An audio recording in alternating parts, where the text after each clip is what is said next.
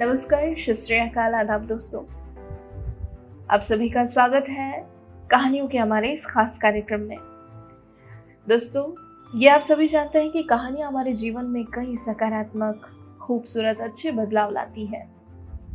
तो आज एक ऐसी ही कहानी आप सभी के लिए लाए हैं, जिसे सुनकर बेशक आपकी ज़िंदगी में भी कई अच्छे बदलाव देखने को मिलेंगे। दोस्तों, आज की हमारी कहानी है उदयपुर झीलों के शहर के जाने माने बिजनेसमैन गिरीश राजानी की ज़िंदगी के बारे में। आखिर कैसे इन्होंने बिज़नेस की राह चुनी और एक सक्सेसफुल बिजनेसमैन बने? ये सब आपको जानने को मिलेगा सिर्फ़ और सिर्फ़ हमारी आज की इस खास कहानी में। दोस्तों, गिरीश राजानी का अपना बिज़नेस है। जी हाँ इनकी ओम गुरु कृपा बोरवेल्स एंड इंटीरियर्स और ओम Guru Kripa tiles and sanitary ये दो फर्म है जिसे ये सफलतापूर्वक चला रहे हैं। बचपन में, स्कूल टाइम में जब ये अपने पिता को देखा करते थे, जो कि एक बिजनेसमैन थे, उन्हें देखकर इन्हें भी बिज़नेस करने का एक फितूर चढ़ा। तो बस, बचपन से ही ठान लिया था कि अगर लाइफ में आगे जाकर कुछ करना है तो वो है सिर्फ़ बिज़नेस फिर उन्नीस सौ पचानवे, छियानवे में इन्होंने अपने सपनों की दिशा में कदम बढ़ाया और फ़ोटो स्टेट शॉप और एक एस टी पीसीओ लगाया। इसी दरमियान इनकी जान पहचान बढ़ी नए नए लोगों के संपर्क में आए।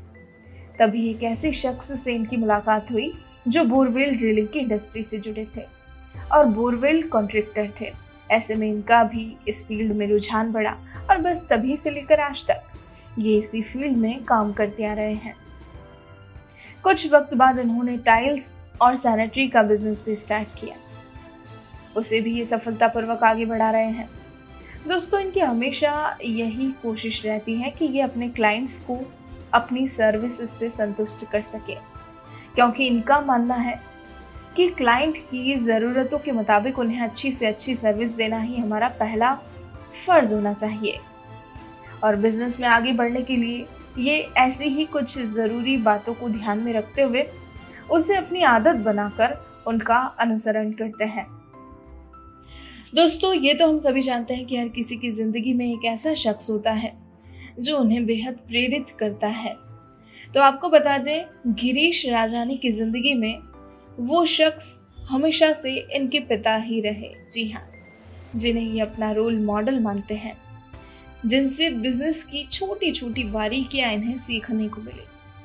आज राजनीति हो या सामाजिक क्षेत्र, हर क्षेत्र के बारे में पिता ने इन्हें एक अच्छा ज्ञान दिया, जिसके बलबूते ही ये आगे बढ़ रहे हैं। दोस्तों, ईमानदारी, अनुशासन, सच्ची लगन, कड़ी मेहनत, यही इनकी सफलता का मूल मंत्र है, जिसे ये अपनी लाइफ में फॉलो करते आ रहे हैं और सफलता प्राप्त कर रहे हैं।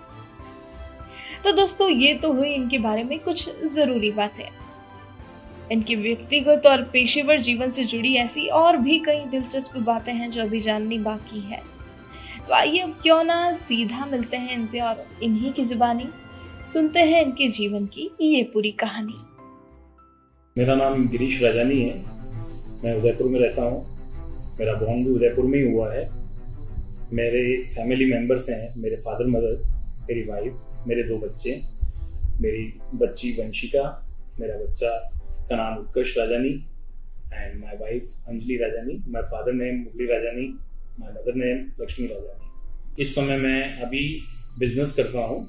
मेरे दो फर्म्स हैं ओम गुरु कृपा borewells and interiors Om Guru Kripa tiles and sanitary मैं बोरिंग जो ट्यूबवेल्स होती हैं, उसमें डील्स करता हूँ। ट्यूबवेल की गाड़ियाँ हैं हमारी। ट्यूबवेल करते हैं समर्सिबल पंप्स सेल करते हैं। टाइल्स सैनिटरी का हमारा बिज़नेस है। टाइल्स और सैनिटरी का हमारा होलसेल रिटेल वर्क है। और इससे रिलेटेड जो भी पाइप्स वगैरह की फिटिंग्स वगैरह का वर्क होता है, इससे रिलेटेड सारा वर्क हमारा रहता है। मैं जब स्कूल में पढ़ता था, तब लगभग मुझे ये बिज़नेस करने का बहुत ज़्यादा जुनून होता था। मेरे फादर भी बिज़नेस करते थे, उनको देख देख के मुझे भी एक जुनून था शुरू से। मुझे उस उस समय से ही एक मन में था कि तो तक मुझे भी एक बिजनेसमैन बनना है। तब मैं, जब एजुकेशन कर रहा था, तब तब से ही मैं छोटा था। तब मैंने एक शुरुआत अपनी ज़िंदगी की एक फ़ोटो स्टेट की दुकान और S T D P C O लगाया था। It was something ninety five ninety six इसके बाद, मेरी लिंक में बोरिंग गाड़ी के जो साउथ इंडियंस लोग होते हैं, ऐसे कोई मित्र मिले थे, वो लोग ही काम करते थे मेरे से टच में रहते थे, वो मुझे मोटिवेट करते थे कि आप भी ये करें। तब मैं लगभग नाइन्थ या टेंथ में पढ़ता था, पर मुझे जो जुनून था बिज़नेस करने का, तब से मेरे मन में था कि हाँ मैं कुछ बिज़नेस करूँ। तो इनडायरेक्टली मुझे ये लाइन से टच हुआ। स्टार्टिंग में शौक हुआ करता था, जाता था उनके साथ में साइट्स वगैरह पे ये करते करते। देन वो एक लाइफ का पार्ट बन गया। आज करीबन मैं लगभग लगभग तेईस साल, चौबीस साल से इस इंडस्ट्री में हूँ बोरिंग की इंडस्ट्रीज़ में। और बोरिंग और समर्सिबल पंप्स में मैं डील करता आ रहा हूँ। इसके अलावा मेरे को 2012-13 के समथिंग एक और कुछ बिज़नेस करने का मन हुआ। तो मैंने एक छोटा सा शोरूम प्रताप नगर साइड में डाला, जिसमें मैंने टाइल्स और सैनिटरी से रिलेटेड सारी चीज़ें वहाँ काम शुरू किया। अभी उसे भी लगभग नौ साल हो गए हैं। और आ, मुझे अच्छा लगता है इन सब चीज़ों से जुड़ा हुआ। जब छोटे थे बहुत छोटे थे जब पढ़ाई करते थे जब कॉलेज में आए उस समय कॉमर्स बैकग्राउंड से था मैं तो सीए बनने का भी शौक था सीए बनूं। बट उस समय सर्कमस्टेंसेस ऐसी नहीं थी कि मैं सीए के लिए पूरा टाइम दे सकूँ क्योंकि कुछ घर की उस समय जो थी मेरी जो सिस्टर्स हैं छोटी और मैं जब बिज़नेस में घुस गया था फादर और हम लोग काम करते थे तो लगता था कि मैं बिज़नेस में ही पूरा ध्यान दूँ। एजुकेशन तो मैंने अपनी आ, जो पढ़ाई है एम कॉम करने के बाद उसे आ, छोड़ दिया और सीए की तरफ़ नहीं बढ़ा। हाँ कुछ समय के लिए मुझे ज़रूर ऐसी इच्छा ज़रूर होती थी कि मैं सीए बनूं। अभी मेरी बच्ची इस समय ट्वेल्थ क्लास में है और मेरा बड़ा मन है कि वो उसका भी मन है और मेरा भी मन है। वो डॉक्टर बनना चाहती है अभी वो नीट के लिए तैयारी कर रही है। और मैं जितनी कोशिश कर सकता हूँ, उसकी कोशिश कर रहा हूँ, क्योंकि मैंने जब खुद ने सीए नहीं बन पाया तो मैं ये नहीं चाहता हूँ, मेरी बच्ची की जो इच्छा है वो नहीं हो तो मैं उसके लिए पूरा प्रयास कर रहा हूँ कि वो डॉक्टर जाए। मेरा जो बच्चा है, वो इंजीनियर बनना चाहता है। अभी से वो, अभी इस समय राइट ना वो फिफ्थ क्लास में है बट उसकी इच्छा इंजीनियर बनने की है और अभी भी वो डाइवर्ट हो चुका है तो हम लोगों को भी अच्छा लगता है। कुछ ना कुछ नई नई चीज़ें क्रिएट करता रहता है। उसे देख के तो ऐसा लगता है कि जो बच्चों की इच्छा हो, जो मन में हो उसे किसी न किसी तरीके से हम लोग अगर पेरेंट्स आगे बढ़ाने की कोशिश करें तो वो ज़रूर बढ़ेंगे और उनका रिज़ल्ट कुछ अच्छा ही आएगा। मैं जब इस इंडस्ट्री में घुसा था, तब मैं एक शौक की तरह घुसा था। मुझे बोरिंग की गाड़ियों पे जाता था, उस समय बोरिंग की गाड़ियों पे बोरिंग होते हुए देखता था। उस टेक्नोलॉजी को समझने की कोशिश करता था कि किस तरह से ये वर्कआउट कर रहे हैं, कैसे कर रहे हैं, क्या काम कर रहे हैं। और धीरे धीरे मेरा उस मतलब वो मेरी लाइफ का पार्ट बन गया। उस समय मेरे जो फादर हैं, वो पसंद नहीं करते थे इस बिज़नेस को। वो नहीं चाहते थे कि मैं इस तरह के बिज़नेस को करूँ। उनकी एक चाम थी कि मैं कुछ लाइक कपड़े का जो रेडीमेड गारमेंट्स का काम होता है, या जैसे चश्मे वगैरह की दुकान होती है, उनका फ़ील्ड उसमें ज़्यादा पसंद करते थे कि तू इस तरह का काम सीख। बट पता नहीं, मेरे मन में वो सब चीज़ें नहीं आती थी। एक दो बार मैंने प्रयास करने की कोशिश भी की, पर मैं आगे नहीं बढ़ पाया, मेरी इच्छा नहीं हुई कि उस चीज़ों को करूँ। मैं इसी को करता रहा कंटिन्यू रहा, और आज मैं बहुत सेटिस्फाइड हूँ। मैंने जितने भी ऑब्स्टिकल्स थे, उन सबको पार करते हुए आज एक अच्छी जगह पर बैठा हूँ।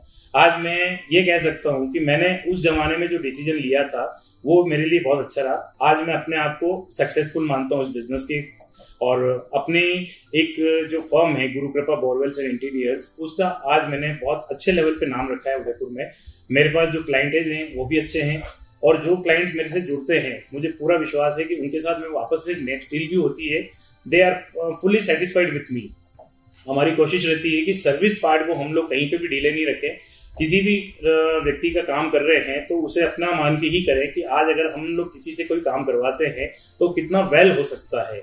पैसा मायना नहीं रखता। आपके पास क्लाइंट है, अगर आप क्लाइंट को ढंग से समझाएँगे तो वो बार्गेनिंग वाला पार्ट हर कस्टमर नहीं करता। कुछ कस्टमर्स होते हैं कि हमेशा बार्गेनिंग पे रहते हैं बट अगर आप उसका माइंड वॉश करेंगे कि ये चीज़ ऐसे होती है, ये चीज़ ऐसे होती है, इसके वैल्यू वास्तव में ये होती है तो मैं नहीं समझता कि कोई कस्टमर अगर आप उसको प्रॉपरली समझाते हैं गाइड करते हैं तो वो बार्गेनिंग पे ही टिका रहेगा। तो एक बार अगर उसका काम अच्छा होता है तो वो आपकी बहुत बड़ी गुडविल क्रिएट करता है।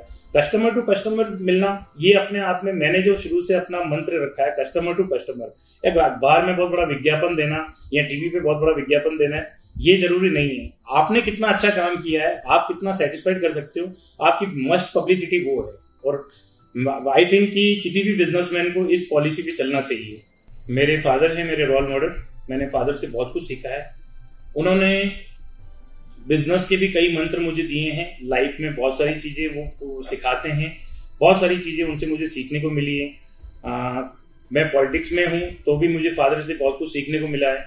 मैं समाज के कुछ वर्क करता हूँ वो भी मेरे फादर से मुझे सीखने को मिला है। मेरे फादर ने अपनी लाइफ में अलग अलग पार्ट में अपनी एक अच्छी चीज़ें मुझे दी हैं और मुझे उन सब चीज़ों का मुझे मतलब बहुत ज़्यादा बेनिफिट मिला है। उन्होंने जो जो मुझे सिखाया है, उनकी वो बातें अगर कभी मुझे शायद बचपन में अगर नहीं समझ में आती थी, पर भविष्य में जब मैं जैसे जैसे बड़ा होता गया, उन सब चीज़ों को जब मैं फेस करने लगा तो मुझे लगा कि हाँ मेरे फादर की ये बातें बिल्कुल सही हैं। मेरे फादर जो बोलते हैं, वो बिल्कुल सही बोलते हैं। I think he is my real hero मेरा बचपन उदयपुर के हिरणमंडी क्षेत्र में ही शुरू से स्टार्टिंग से हुआ।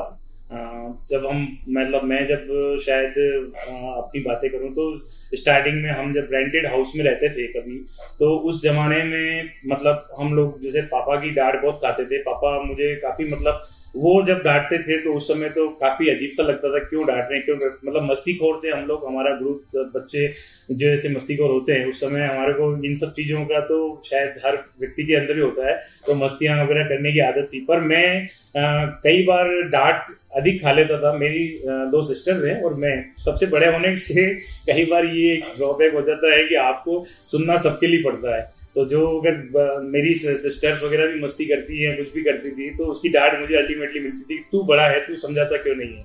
तो इस तरह की छोटी छोटी चीज़ें हमारे साथ होती रही और ये सब चीज़ें जब करते थे, जब डांट खाते थे, तब बड़ा गुस्सा आता था, पर आज हँसी आती है कि उस जमाने में हम लोग कैसी कैसी हरकतें करते थे और हमारे माँ बाप वास्तव में उन चीज़ों के लिए डांटते थे, वो हमारे लिए बहुत अच्छी चीज़ें थी। मैं कुछ बात शेयर करना चाहूँगा। मेरे फादर स्कूटर दिन के समय रखते थे और मुझे काफ़ी शौक हुआ करता था स्कूटर वगैरह सीखने का। तब मेरी हाइट बहुत छोटी थी।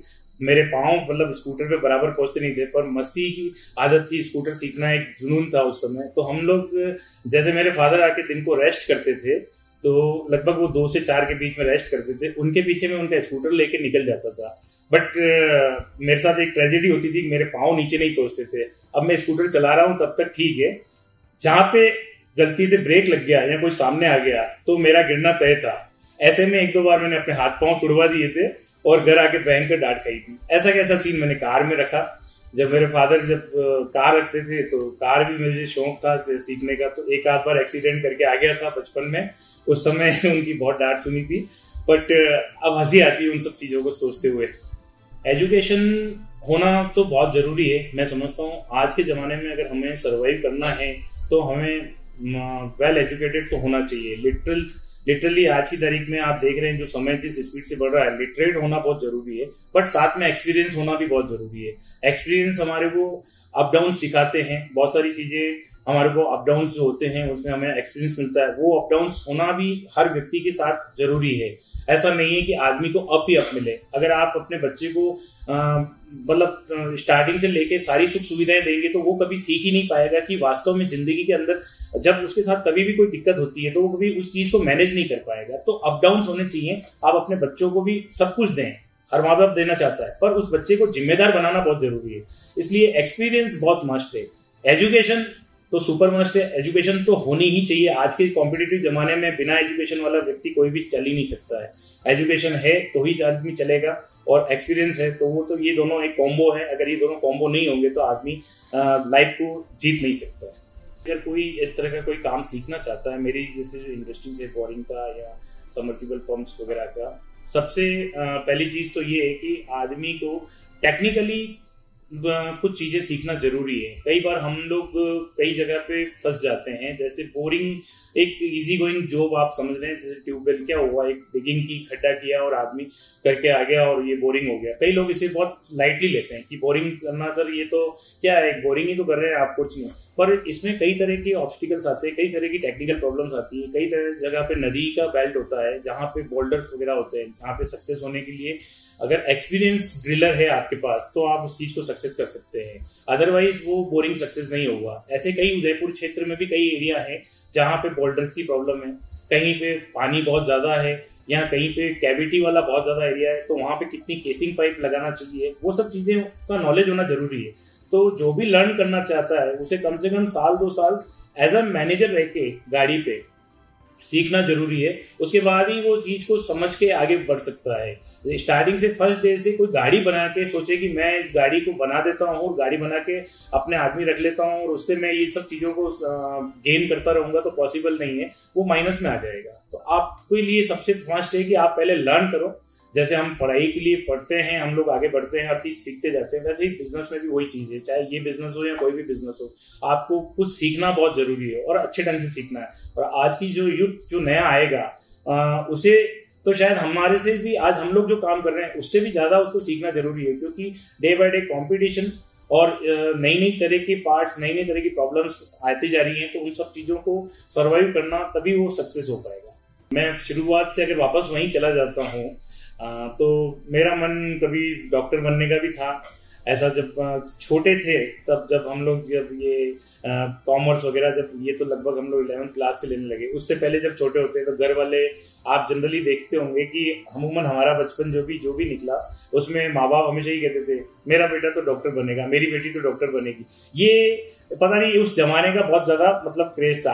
आज तो वास्तव में मेरी बेटी भी चाहती है, इसलिए मैं तो ये चाहता हूँ, पर उस जमाने में तो हमारे दिमाग में उस समय फोकस होता था कि हम सोचते थे, मैं, मुझे डॉक्टर बनना है डॉक्टर बनना है। पर जब एजुकेशन जब मतलब पढ़ाई में हम आगे बढ़ते गए साइंस सोशल और ये जब सब्जेक्ट आते थे, इन सब आर्ट्स वगैरह सब तो जब टेंथ में आने के बाद हम लोगों ने अपना डिसीज़न लेने किया तो हमारे को लगा नहीं कॉमर्स अगर मैं अगर अपना फ़ील्ड चॉइस किया तो कॉमर्स तो जब मैंने कॉमर्स पसंद किया तो मुझे फिर सीए बनने का क्रेज हुआ।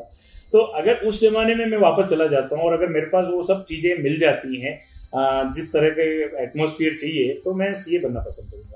कोविड से सर हम लोग जनरली एक बहुत अच्छी चीज़ सीखे हैं। लोगों ने एक दूसरे को हेल्प करते हुए जो हम लोगों ने देखा। हम लोगों ने भी जैसे एज अ सोशल वर्कर मैं हूँ तो हम लोगों ने भी जब किया तो हमें भी काफ़ी एज अ रूटीन हमारी आदत तो है ही बट कोविड के टाइम में स्पेशली हम जब देखते थे कि लोग दिल से मतलब उस जमा, उस समय मतलब लोगों को एक चीज़ नहीं सीखने को मिली कि हर चीज़ पैसा नहीं है। इंसानियत भी कोई चीज़ होती है, जो इंसानियत लोग बाग भूल चुके थे कई हद तक। वो लोगों ने देखा। कई लोगों ने अपने आ, मतलब घर परिवार के लोगों को खोते हुए देखा। वहाँ पे भी लोगों को लगा कि पैसा ही मस्त नहीं है। तो ये चीज़ तो हो गई कि हंड्रेड परसेंट प्रोफेशनल होना ज़रूरी नहीं है। आपको कहीं ना कहीं सोशलाइज होना ज़रूरी है। आप लाइफ को किसी भी व्यक्ति की अगर मदद करते हैं तो आपको सुकून मिलता है। ये हम लोग खुद भी फील करते हैं। तो कोविड से सबसे अच्छी चीज़ तो ये है कि लोगों ने एक तो हंड्रेड परसेंट पैसे के प्रति अपना झुकाव बहुत ज़्यादा जो था वो कम कर दिया। ऐसे कुछ लोग होंगे जो आज भी वैसे ही होंगे, पर काफ़ी हद तक लोगों के मन में ये आ गया कि पैसा ही सब कुछ नहीं है। कुछ जो लाइफ स्टाइल है, दूसरा लोगों ने अपने घर परिवार को भरपूर टाइम दिया, जो भरपूर मतलब परिवार को समझते नहीं थे अपने परिवार के साथ तीन तीन चार चार महीने घर पे रहे तो बहुत सारी आपसी अंडरस्टैंडिंग क्लियर हो गई। जो लोग केवल अपने बिज़नेस और अपनी इंडस्ट्रीज़ में बिज़ी होते थे तो अपने घर परिवार के साथ जब वापस से वो पुरानी यादें हो गई बच्चों के साथ क्रिकेट खेलना या स्पोर्ट्स खेलना, या छोटी छोटी जो इंडोर एक्टिविटीज़ होती हैं, वो सब खेलना तो वो एक अपने आप में अपने बचपन में लेना जा, लेके जाना शुरू की थी। ये कोविड की दूसरी अच्छी चीज़ है, जो घर परिवार को जोड़ा। तीसरा लोगों ने कहीं ना कहीं एक मानवता क्रिएट हुई इसके अंदर। लोगों के अंदर एक मतलब अपने आप में एक मानवता बढ़ने लग गई। अगर हम लोग सोचें कि अगर जैसे प्योरली आदमी मतलब दान पुण्य जो करता था, वो जो लेवल था, वो कहीं ना कहीं बढ़ा है। भगवानों की भगवान मतलब मंदिरों के प्रति लोगों की आस्था बढ़ी। दूसरा ये कि आ, कई लोग मंदिर जाने से ही मानते हैं कि मतलब जो रेगुलरिटी थी वो चीज़ बंद हो गई थी। उन्होंने घर में ही पूजा पाठ करना शुरू किया। उसके बाद कई लोगों की एक साइकोलॉजी होती है ना कि नहीं मैं मंदिर नहीं जाऊँगा बेम होता है कि मैं मंदिर जाना ज़रूरी है या फलानी जगह जाना ज़रूरी है। वो सब चीज़ें नहीं गए तो भी लाइफ अच्छी चली थी। और लगभग यही सारी चीज़ें थी। अभी एक नई चीज़ और भी हुई है इसमें लोग, जो डिजिटल इंडिया हम लोगों इंडिया के लोगों का जो सपना था कि डिजिटल इंडिया बने डिजिटल इंडिया जो हमारे प्रधानमंत्री जी और सभी लोग चाहते हैं कि डिजिटल इंडिया बने, वो चीज़ को जो चार पाँच साल शायद आगे बढ़ते चार पाँच साल लगते उस, जिस लेवल पे आज डिजिटल हुआ है, वैसा अगर चार पाँच साल सोचते ये कोविड नहीं होता तो शायद इसे चार पाँच साल और लगते, इसके लिए मेहनत ज़्यादा करनी पड़ती, लोगों को सिखाना पड़ेगा। बट अभी आप देखें कोविड के समय में एक बच्चों की ऑनलाइन क्लासेस शुरू हो गई, ये डिजिटल इंडिया का पार्ट है। बच्चे आ, मतलब उस ऑनलाइन प्लेटफॉर्म पे पढ़ रहे हैं हम लोग इसे बड़ा वो लाइटली लेते थे कि ऑनलाइन कोई पढ़ाई होती क्या होती पर आप देखो दो साल से बच्चे मतलब आगे से आगे केवल ये डिजिटल इंडिया के मतलब इसी प्लेटफॉर्म पे ऑनलाइन प्लेटफॉर्म पे पढ़ के ही आगे बढ़ रहे हैं। क्लास जंप हो रही है उनकी। दूसरा डिजिटल का हम लोग जो लेन देन है, इस चीज़ को बहुत बढ़ावा मिला है इस कोविड के समय में। फिजिकली हम लोग जो पैसा देते करते थे, वो चीज़ें कम हो गई। अभी सारा ही ट्रांसफोरेशन डिजिटल पे हो गया है। तो डिजिटल लाइफ आ गई है। हम लोग भी स्मार्टफोन्स टैब्स वगैरह पे ही काफ़ी कुछ एप्लीकेशंस के थ्रू हम लोग अपने वर्क कर रहे हैं। तो कहीं ना कहीं हर व्यक्ति को डिजिटल इंडिया जो हम लोग सपना देखते थे, उन चीज़ों को प्लस करने में इस कोविड का बहुत अच्छा रोल रहा है। शुरू से एक्चुअली एक जुनून ही था कि बिज़नेस करना है, एक जगह पे आके बिज़नेस लेवल पे लेके आना है। तो उसके लिए आप समझते हैं कि अगर हम लोग किसी एक चीज़ को हमारे को चॉइस करना होता है उस समय, या या तो पूरा फैमिली को आप टाइम दे दो या थोड़ा बिज़नेस के प्रति आप झुकाव हो जाओ। एक लेवल पे जब आपका बिज़नेस आ जाता है सेटअप हो जाता है, उसके बाद आप अपनी फैमिली को टाइम भी दे सकते हैं, सब कर सकते हैं। पर जब आप एक यंगस्टर हैं, आपकी जो एज है, उस समय आपका मोटिव उस समय यही होना चाहिए कि आप अपनी जो जो भी आपकी एक्टिविटीज़ है, जो भी आपका बिज़नेस है, जो भी आप लाइन चॉइस करते हैं, आप सर्विस करते हैं इंडस्ट्रीज़ में है या बिज़नेस में है, आप उसमें अपना हंड्रेड लगा दें उसके अंदर, तभी आप एक सक्सेसफुल बनेंगे। आप फिफ्टी इसमें लगाएँगे फिफ्टी फैमिली में लगाएँगे तो शायद आप सक्सेस नहीं हो पाएँगे। उस पीरियड को हम लोगों ने पूरा पूरा बिज़नेस की तरफ़ डाइवर्ट किया। ऐसे भी पीरियड देखा मैंने, जिस समय मैं बिज़नेस की, जो मेरी एज थी जब मैं बिज़नेस के अंदर घुसा था, मेरे कई मित्र जो थे वो एजुकेशन पढ़ते ही गए, पढ़ते ही गए, पढ़ते ही गए। और मतलब उसके बाद वो जब बिज़नेस में आए तो शायद आई वॉज़ वेरी एक्सपीरियंस मैं उस जमाने को उस चीज़ को कैच कर चुका था क्योंकि बिज़नेस नॉट इजी गोइंग क्योंकि हम लोगों को बहुत कुछ सीखने को मिलता है। तरह तरह के लोगों के साथ हमारा टच होता है। तरह तरह के लोगों का एक्सपीरियंस मिलता है। बैड एक्सपीरियंस भी मिलता है। कई लोग, कई बार हम लोग क्या सोचते हैं, कई लोग दुनिया क्या सोचती है, दुनिया से हमारे को बहुत कुछ सीखने को मिलता है। कई बार हम बहुत ज़्यादा अधिक सोचते हैं कि हम मतलब ये सब चीज़ें समझते हैं, पर कई बार हमारे को कुछ ऐसे क्लाइंट्स मिलते हैं जो हमें कुछ सिखा के जाते हैं। तो ये चीज़ें हैं कि अगर बिज़नेस में अगर आप घुसे हैं या कोई भी चीज़ आप कर रहे हैं और फैमिली भी साथ में है तो फैमिली को आप टाइम दें ज़रूर दें। बट अपना फोकस अगर जो आपका जो चॉइस है, उस चीज़ पे थोड़ा सा स्टार्टिंग में दे दें तो हो सकता है एक लेवल के बाद आप अपनी फैमिली को पूरा टाइम दें और आपकी वो चीज़ भी मैनेज हो जाए। फ्री टाइम में सर मुझे बच्चों के साथ कुछ इंडोर एक्टिविटीज़ हम लोग करते हैं या कहीं वॉक वगैरह करने चले जाते हैं या मूवीज़ देखते हैं तो बच्चों के साथ मुझे टाइम निकालने में बहुत ज़्यादा इंटरेस्ट रहता है। सेकंड ये कि किसी भी प्रकार का कोई हम लोग अगर कोई जो बचपन में हम लोग गेम वगैरह खेलते थे क्रिकेट फुटबॉल वगैरह कुछ भी तो कोशिश करते हैं कि अपने बच्चों के साथ टाइम डाइवर्ट करें उन सब चीज़ों में या आ, कोई बुक्स वगैरह है या ऐसी कोई है तो हम लोग आपस में बैठ जाते हैं कॉमेडी भी करते हैं कोई बुक्स वगैरह होती है अच्छी तो मैं उसको लेके पढ़ने लग जाता हूँ। बस यही सब चीज़ें। और आजकल तो आप जानते हैं व्हाट्सअप वाला ज़माना है तो बहुत कुछ तो मित्र लोग ही दे देते हैं बुक्स खोलने की ज़रूरत नहीं होती। तो व्हाट्सअप फेसबुक ये भी एक पार्ट बन चुके हैं। तो डिसिप्लिन होना ज़रूरी है। आप अपने काम के प्रति कितने डिसिप्लिन रखते हैं, वो एक पोलाइट होना बहुत ज़रूरी है आपको। आपको मतलब कई बार क्या होता है कि बहुत जल्दी लोग बाग ग्रोइंग करना चाहते हैं। कई बार चीटिंग करके काम करते हैं। तो वो कुछ पीरियड तक ही वो सक्सेस होते हैं। उसके बाद ऐसे मैंने अपनी इंडस्ट्री के अंदर भी बहुत लोग देखे हैं जो बहुत शॉर्टकट में आगे निकलना चाहते थे। बट ऊपर वाले की लाठी में बहुत ताकत होती है। मैंने ऐसे भी लोग देखे हैं और एक पीरियड के बाद वो लोग अनसक्सेस हो गए। आज उनके नाम भी नहीं है। तो ऐसे भी बहुत लोग हैं कि जो बहुत शॉर्टकट तरीका अपनाते हैं। हम लोग शुरू से एक डिसिप्लिन में रहे हुए हैं। कोई भी काम करना है वो बीइंग सेटिस्फैक्ट्री होने के बाद ही मतलब केवल हमारा खुद का सेटिस्फेक्शन होना या केवल हमारा स्वार्थ पूर्ण होना ही ज़रूरी नहीं है। हमारे कस्टमर की भी जो व्यक्ति हमारे को बुला रहा है, किसी वर्क को करने के लिए, कोई सर्विस हमसे ले रहा है, वो सर्विस उसे फुलफिल मिलनी चाहिए, वो सेटिस्फाइड होना चाहिए और वो जो खुशी से आपको जो दो पैसा देता है ना, शायद उसके अंदर आपको कहीं ना कहीं उसके साथ उसकी ब्लीजिंग्स होती हैं, वो आपको ब्लीजिंग्स के साथ वो पैसा देता है। वो प्लीजिंग्स आपको इनडायरेक्टली उस पैसे से भी ज़्यादा काम करती है। तो मेरी सोच ये है कि आप अपने कस्टमर को हैप्पी कस्टमर रख के ही काम करें तो शायद आपकी लाइफ में जितना आपको ग्रोइंग होना है, उससे भी ज़्यादा होगा। क्योंकि वो अल्टीमेटली आपके लिए इन बैकग्राउंड आपके लिए पब्लिसिटी भी करता है कस्टमर जिस कस्टमर को आपने केवल आपने अपना मतलब सर्विस दिया, काम किया, वो सेटिस्फाइड है तो आपकी पब्लिसिटी पीछे कर रहा है। ये आपकी मतलब अनलिमिटेड आपकी एडवर्टाइजिंग है दूसरा, उसकी ब्लेजिंग्स आपके साथ है एक उसके साथ आपके रिलेशन क्रिएट होते हैं। आप, हो सकता है, मैंने अपने कई कस्टमर्स के साथ हमारे एक फैमिली रिलेशन भी बन गए हेल्थी रिलेशन हो गए आज।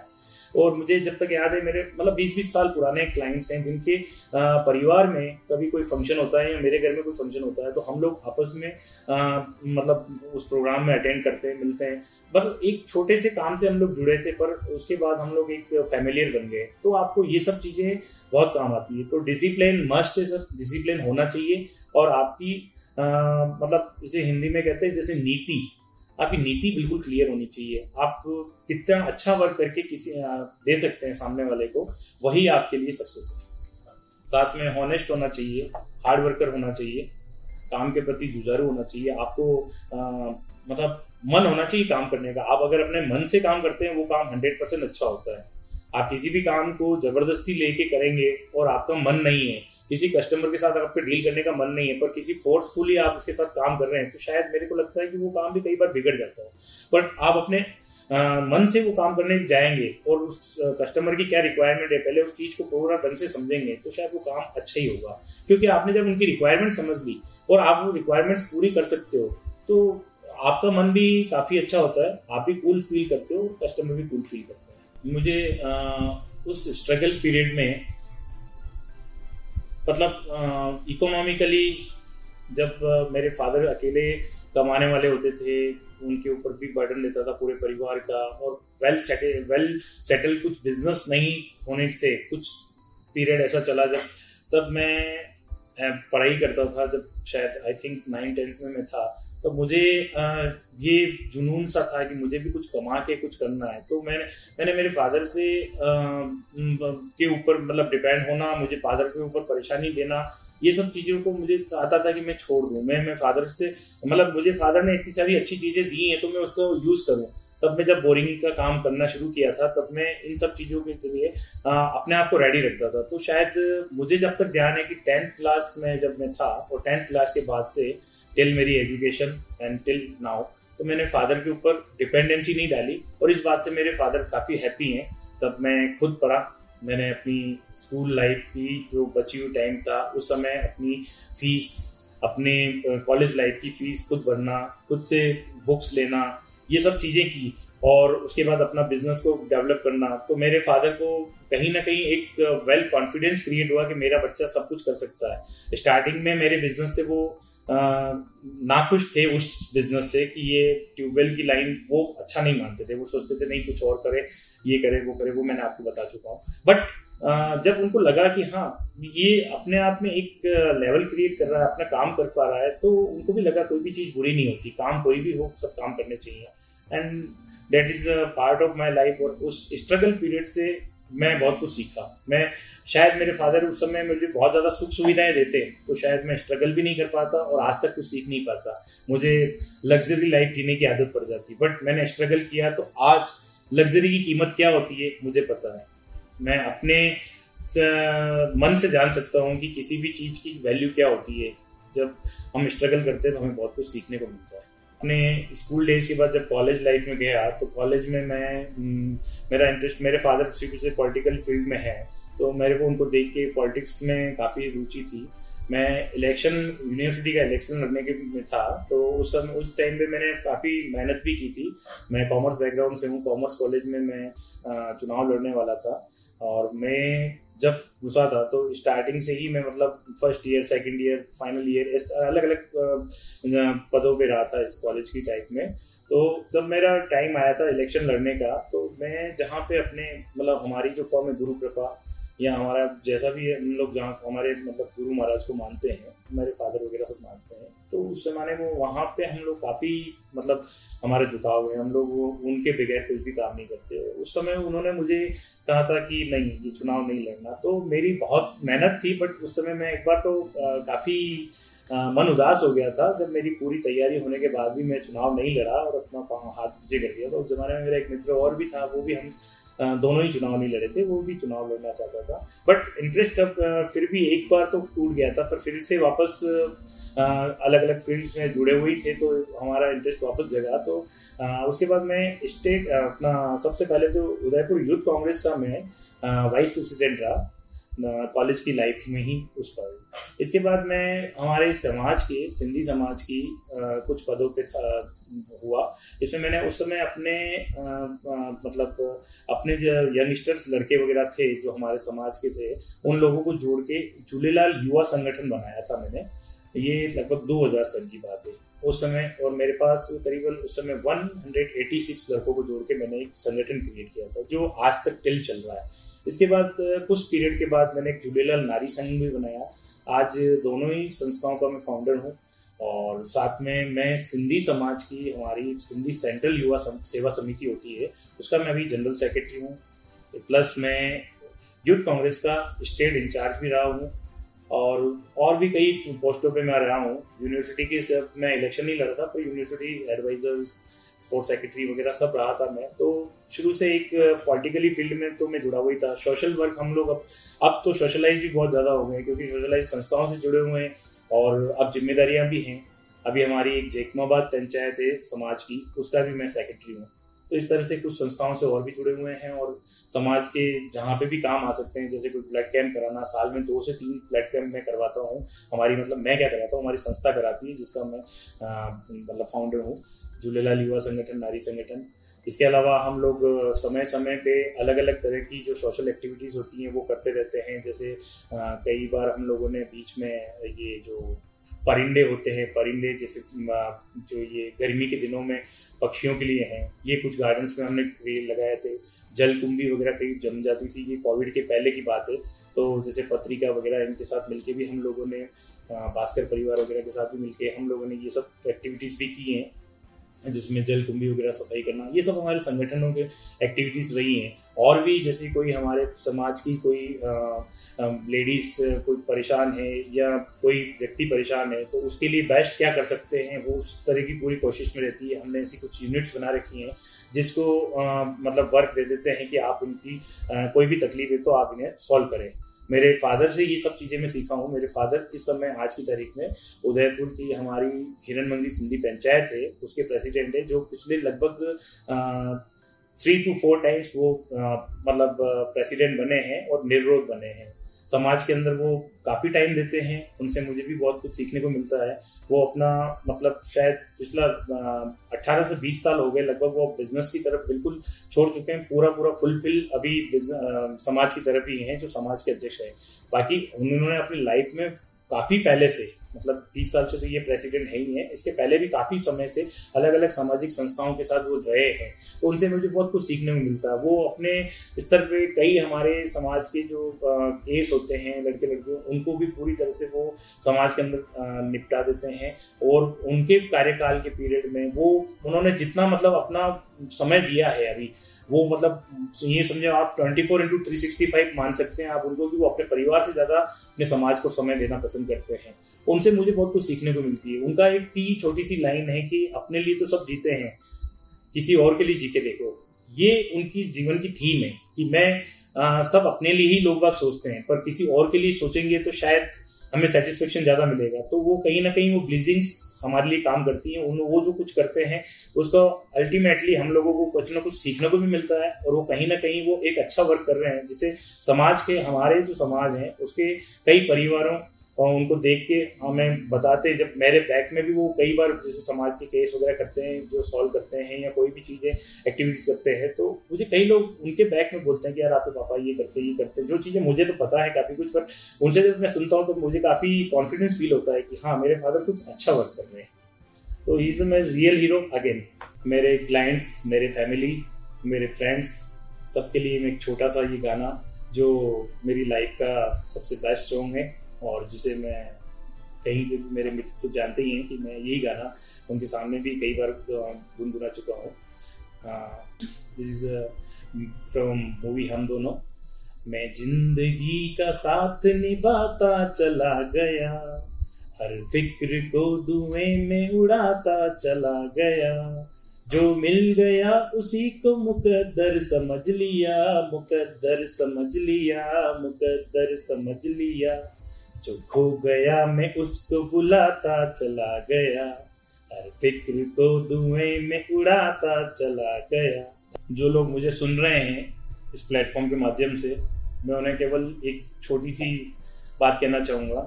अगर मेरी सारी कहानी सुन के कोई एक व्यक्ति भी इंस्पायर होकर कुछ अच्छा करता है तो शायद मेरा ये इंटरव्यू काफ़ी अच्छा होगा। क्योंकि अगर मेरी कहानी से भी कोई मोटिवेट होता है तो इससे बड़ी मेरे लिए कोई खुशी की बात नहीं होगी। मेरी लाइफ में जो भी मैं आपके सामने शेयर कर पाया, किसी भी टाइम से हो सकता है किस तरह से मैंने आपके सामने ये बात रखी बट उसके अंदर भावनाएँ जो थी, वो काफ़ी मन से निकली हुई थी।